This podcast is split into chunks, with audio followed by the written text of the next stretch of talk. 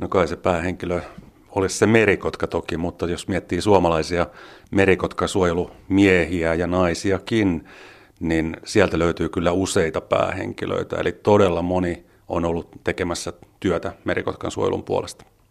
No jos päähenkilö olisi se kotka, niin löytyykö Suomesta joku erityinen, erityisen kiinnostava merikotka-yksilö? Petteri Tolvanen. Se on yllättävää tässä viimeisen vuosi, vuodet ollaan harjoitettu tämmöistä merikotkien satelliittiseurantaa ja siitä on käynyt ilmi, että näillä merikotka-yksilöillä on aivan erilaiset muuttokäyttäytymiset, että, että osa, osa esimerkiksi talvehtii tuolla Ruotsin länsirannikolla ja osa Itämeren piirissä ja osa menee kesällä Kuolan niemimaalla ja osa Ruotsin Lappiin ja näin, että niillä, ne, ne todella on yksilöitä. Löytyykö sieltä joku erityinen, erityinen yksilö? Mitä sä sanot, Jari Luukkonen? No kyllähän siellä on esimerkiksi Junnu, Junnu Merikotka, joka tota, tuolta merenkurkusta on lähtenyt liikkeelle, niin on tosiaan liikkunut hyvin laajalla alueella. Mutta niin kuin Petteri sanoi, niin ne on jokainen yksilöitä ja, ja aika erilainen tosiaan se muuttokäyttäytyminen ja käyttäytyminen ylipäätään, mikä on mun mielestä tosi mielenkiintoista kaiken kaikkiaan. Ja tämä satelliittiseuranta, sillähän me pyrittiin niin kuin siihen, että tutkittaisiin tai seurattaisiin, mikä tuo tuulivoimaloiden vaikutus merikotkiin on, että miten tavallaan merikotkat reagoi sitten niihin. Ja, ja onneksi on saatu aika paljon tietoa niin kuin näiden merikotkan poikasten tai nuorten merikotkien liikkumisesta. Se, mikä meillä on vielä, vielä haasteena, on, on tämmöinen aikuisen merikotkan saaminen satelliittiseurannan piiriin. Ja nyt itse asiassa alkaa nämä vanhimmat näistä satelliittikotkista olla pikkuhiljaa aikuisiässä, eli ne asettuisi pesimään, pesimään ja, ja tota, sitten muodostaa niin kuin tavallaan erilaisen ympäristön itselleen. Niin te sanoitte, että merikotkat on yksilöitä, ne on mielenkiintoisia lintuja. Millainen on, on merikotkan elämän kaari? No merikotka todellakin viettää ne ensimmäiset noin 5-6 vuotta vähintään tämmöistä niin kuin esiaikuisen linnun kiertelevää elämää. Se käy meidän satelliittiseurantatutkimusten tulosten mukaan käy siellä syntymäpaikallaan keväisin, ikään kuin vähän katselee ehkä jo minne mahdollisesti asettuu sitten pesimään, mutta varttuu sitten sukukypsäksi vasta tuossa viiden, kuuden vuoden iässä ja, ja osa ainakin näistä meidän seurannassa olevista linnuista ei ole vielä kahdeksantenakaan vuotena pesineet, että, että myös tässä on suurta yksilöllistä eroa, että milloin ne alkaa pesimään. Ja sitten millaista elämää sitten aikuisena ja kuinka vanhaksi ne voi elää? No vanhimmat merikotkat on lähes 30-vuotiaita ollut, ollut eli tuossa kun tätä WWFn Merikotka-raporttia, joka nyt julkistettiin viikonloppuna, joka kertoo siis tästä lähes 45 vuoden Merikotkan suojeluhistoriasta, niin siellä on hauska, hauska tarina, tarina, kun yksi Merikotka poikane rengastettiin joskus 70-luvun puolivälissä ja, ja meni, meni parikymmentä vuotta tai lähes 20 vuotta ennen kuin, tai sitten ei niin kuin ollut mitään havaintoja, sitten yhtäkkiä yllättäen Hannu Ekblom, yksi näistä, näistä merikotkamiehistä, niin havaitsi sen tuolla, tuolla tota, ruokintapaikalla ja tosiaan parikymmenen vuoden jälkeen. Eli, eli tavallaan niin kuin tosiaan hauskoja, hauskoja tarinoita siinäkin mielessä. Näistä merikutkistahan tiedetään paljon juuri tätä yksilöllistäkin historiaa sen takia, että niitä on väri rengastettu ja rengastettu kautta aikojen ja se on ollut keskeinen osa tätä WWFn työtä, että juuri tämän tapaisia yksilöhistorioita ollaan saatu selville jo pitkään ennen satelliittiseurantaa, mutta sitten sitten tietysti merikotkan elämä muuttuu täysin, kun se alkaa pesiä, että sen jälkeen, jos vaan ei olla kovin kaukana Lapissa, missä kaikki paikat menee jäähän, niin aikuiset merikotkat on sitten siinä pesimäreviirillä ympäri vuoden. Ja, ja silloin tämä kiertely, laaja kiertely sitten pitkin Pohjoismaita loppuu. Niin, nyt on puhuttu satelliittipaikannuksesta, on puhuttu tuulivoimaloiden vaikutuksesta merikotkien elämään. Se on tätä päivää. Jos mennään ja kurkistetaan hieman sen yli 40-vuotisen suojelutyön historiaa, niin mitkä on ollut tärkeimpiä virstanpylväitä suojelutyössä? Ehkä niitä paloja, joita siihen merikotka-elokuvaammekin voisimme napsasta sitten sellaisiksi kohokohdiksi. No varmaan keskeinen havainto tämän suojelutyön ja sen onnistumisen kannalta oli se, että ymmärrettiin se, että Itämeressä olleet ympäristömyrkyt oli tuhoisia merikotkan lisääntymiselle. Niiden munankuoret oli näiden myrkkyjen vaikutuksesta niin heikkoja, että poikasia kuoriutui vaan aivan muutamia silloin 70-luvulla ja oltiin aivan niin kuin sukupuuton partaalla ja silloin oivallettiin sitten se, että tarjoamalla puhdasta ruokaa niille, viemällä niille talviaikaan ruhoja, josta ne ei saa näitä myrkkyjä, niin oli se jälkikäteen ajatellen kaikista tärkein yksittäinen toimenpide. Mm. Ja huimia tarinoita saadaan lukea juuri tuosta WWFn äh, raportista, miten aktiiviset miehet on rättisitikan takapenkillä rahdanneet jäälle niitä porsaan ruhoja, jotta sitten nämä isot hienot linnut saa ruokaa. Kyllä, kyllä, nimenomaan se raportti kannattaa ehdottomasti käydä meidän nettisivuilta lukemassa, että se siellä sähköisessä muodossa on jokaisen, jokaisen saatavilla. Ja tuosta ruokinnan lisäksi tietysti tavallaan se, mikä tänä päivänä ei ole ollenkaan tulisi mieleenkään, mutta että merikotkahan oli hyvin, hyvin vainottu laji vielä viime vuosisadalla, eli, eli tavallaan niin kun, tai 1800-luvulla, 1900-luvun vaihteessa merikotkia tapettiin säälimättömästi tuolla saaristossa, että se ikään kuin kilpaili saaristolaisten kanssa sitten toisaalta kalastajat, miksei myös vesilinnuista, eli saalesti niitä. Ja, ja silloin kun merikotka rauhoitettiin, rauhoitettiin viime vuosina alkupuolella, niin, niin se tietysti oli yksi tärkeä, tärkeä asia. Ja, ja sitten myöhemmin tosiaan nämä myrkyt oli se isoin, johon merikotka meinasi, meinas tosiaan kuolla käytännössä sukupuuttoon, että tämä merikotka-työ, suojelutyö WWFn puitteissa on nimenomaan lähti liikkeelle siitä, mitä Petteri tuossa äsken mainitsi. 1900-luvun alkupuolella siellä jo merikotkakanta pienentyi. Se rauhoitettiin 1920-luvulla, mutta nämä vainot jatkuivat 1950-luvulle asti. Mainitsit, että se ehkä, merikotka ehkä kilpaili saalislinnuista ja saaristolaisten kanssa muutenkin, mutta onko siellä muitakin syitä siihen vainoon? Oliko kenties pelkoa, jonkinlaista petoeläinpelkoa? Mitä sanot Jari Luukkonen?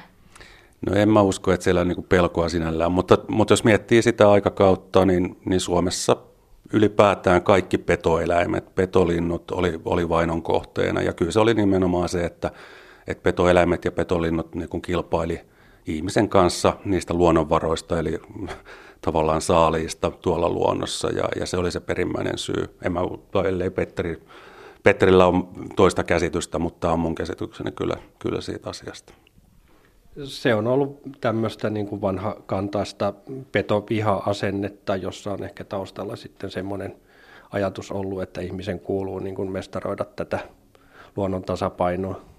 Mm. No millainen oli se porukka sitten, tämä ydinryhmä, joka lähti pelastamaan merikotkaa 1970-luvulla?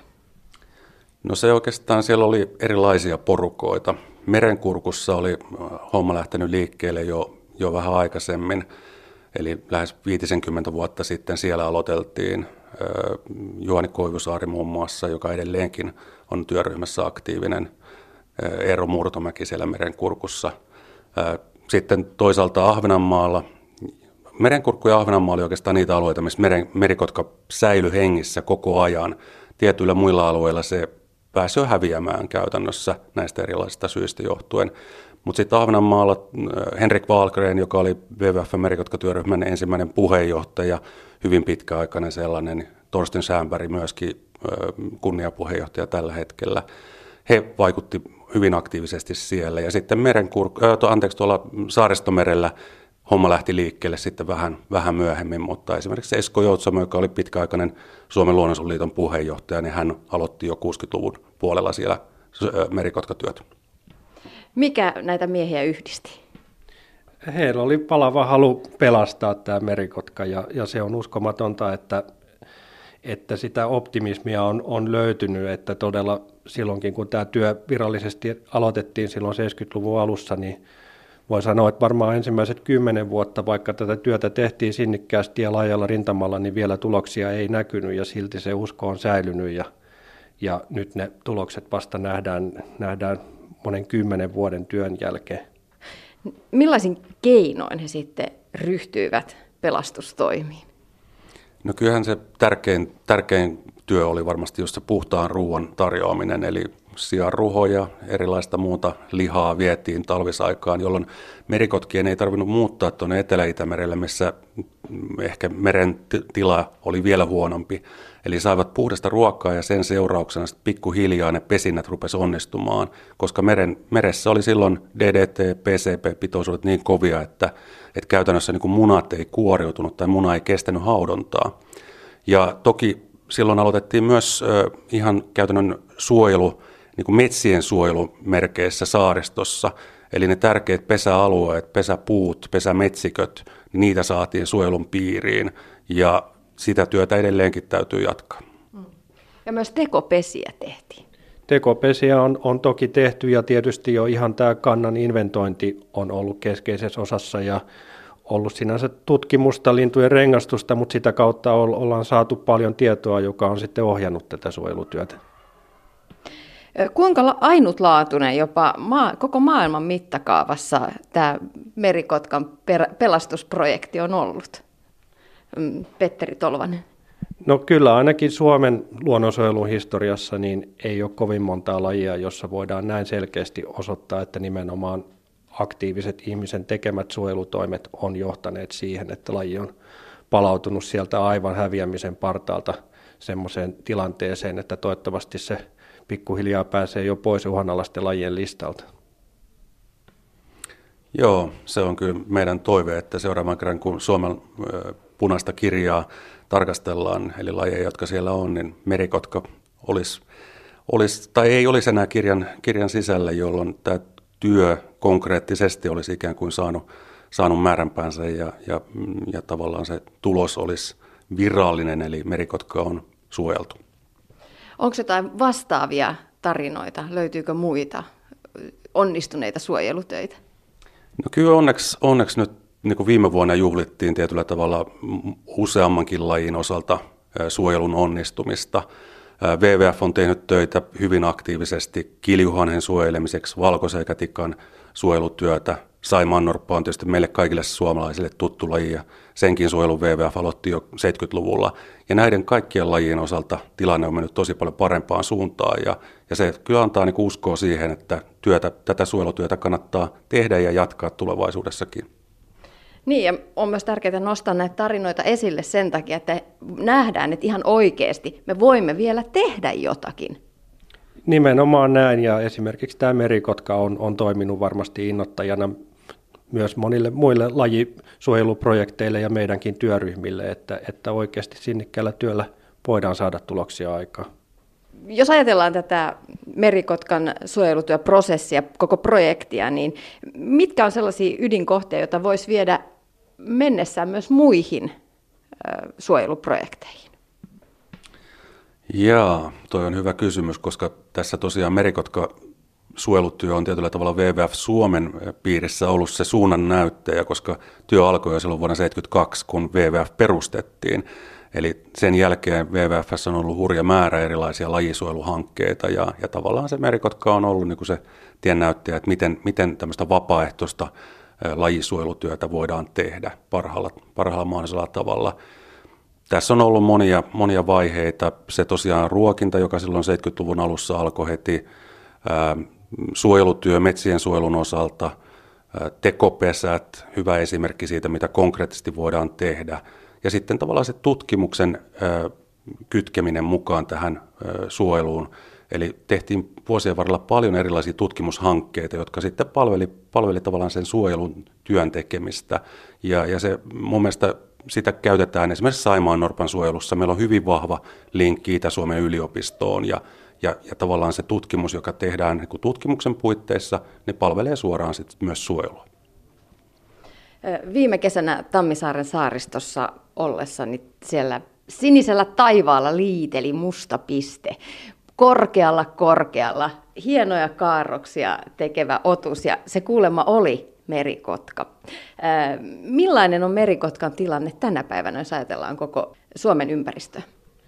Kyllä se tällä hetkellä hyvältä näyttää, että merikotkakanta on vahvistunut vuodesta toiseen ja se myös levittäytyy pikkuhiljaa alueelle, mistä se on välillä kadonnut. Sisämaassakin on jo yksittäisiä merikotkapesintöjä. Ei tällä hetkellä ole näkyvissä mitään sellaista, joka, joka kääntäisi tämän positiivisen kehityksen. No jos nyt ajatellaan vaikka sitä Tammisaaren saaristoa, jossa näin sen hienon liitelevän uljaan linnun, niin mm, jos siellä ensi kesänä syntyy, kuoriutuu merikotka poikanen, niin millainen sen elämä tulee olemaan? No se esimerkiksi tiedetään, tiedetään merikotkien elämän historiasta, että niiden elossa säilyvyys on nykyisin erittäin korkea, että on hyvin, hyvin suuri todennäköisyys, että tämä poikainen selviää ensimmäisestä ja tulevistakin vuosistaan hengissä.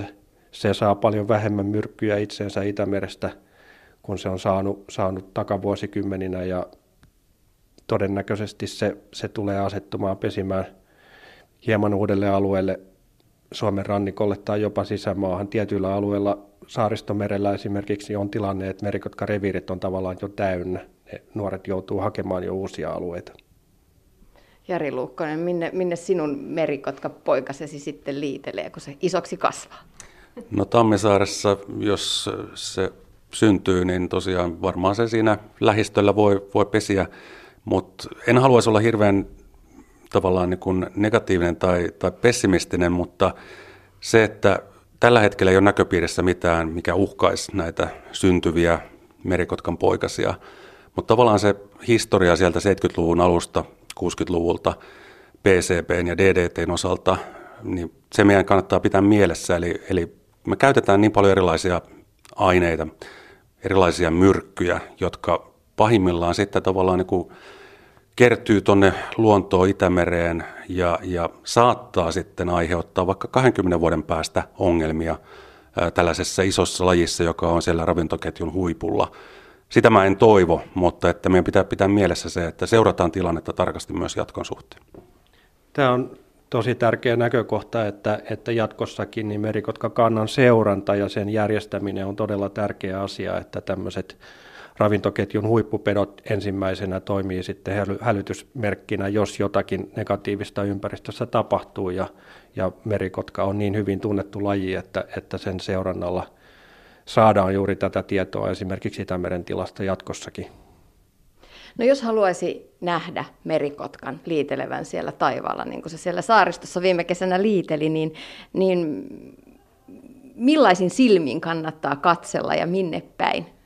Merikotka on, on nykyisin ilahduttavasti niin yleinen laji jo, että, että jos ottaa kiikarit mukaan ja menee esimerkiksi melkein mihin tahansa niemenkärkeen tässä merenrannikolla, niin ja kiikaroi taivaalle sinnikkäästi tunnin pari, niin hyvin suurella todennäköisyydellä sen onnistuu esimerkiksi Porkkalan niemessä tai Hankoniemellä tai monessa muussa paikassa nykyisin näkemään. Kuinka lähelle merikotka olette itse päässeet, Jari Luukkonen? No mä oon ollut ehkä noin 50 metrin päässä, eli merikotka lähti, lähti pesältä, joka ei ollut, ei ollut tiedossa aikaisemmin, ja, ja se, oli kyllä, se on kyllä komea, komea lintu, että se on niin valtavan, valtavan iso, iso otus, että todella upea kokemus nähdä, nähdä luonnossa. Kuinka iso se sitten on ihan oikeasti, jos otetaan niin kuin mittakaava seinästä seinään, vai miten se menee? No siipien kärkiväli voi olla semmoista kahden ja puolen metrin luokkaa, että se on suuri lintu aika huima. Kyllä voi olla, että vähän, vähän sydän hyppäisi kurkkuun, jos se jostain lähi, lähipuusta lentoon lähtisi. Petteri, oletko päässyt kuinka lähelle? No mä olen itse ollut aktiivinen lintuharrastaja koko aikani, että on monta kertaa päässyt tai osunut tilanteeseen, missä merikotka on, on lähtenyt hyvinkin läheltä. Ja näitä tapauksia onneksi nykyisin tulee yhä useammin vastaan. No esimerkiksi tulee mieleen joitakin sellaisia sumuisia päiviä tuolla ulkosaaristossa, jossa on itse vaikkapa kuvaamassa jotakin lintua rannassa ja merikotka tulee sumussa ja ei tavallaan oleta, että siellä onkin ihminen ja saattaa kuulla sen siipien havinan, kun se meinaa laskeutua siihen läheisen kallion laille ja sitten huomaakin sumussa siellä ihmisen ja lentääkin vähän sivummaksi, että ensimmäinen mihin kiinnittää huomiota on se siipien suhina.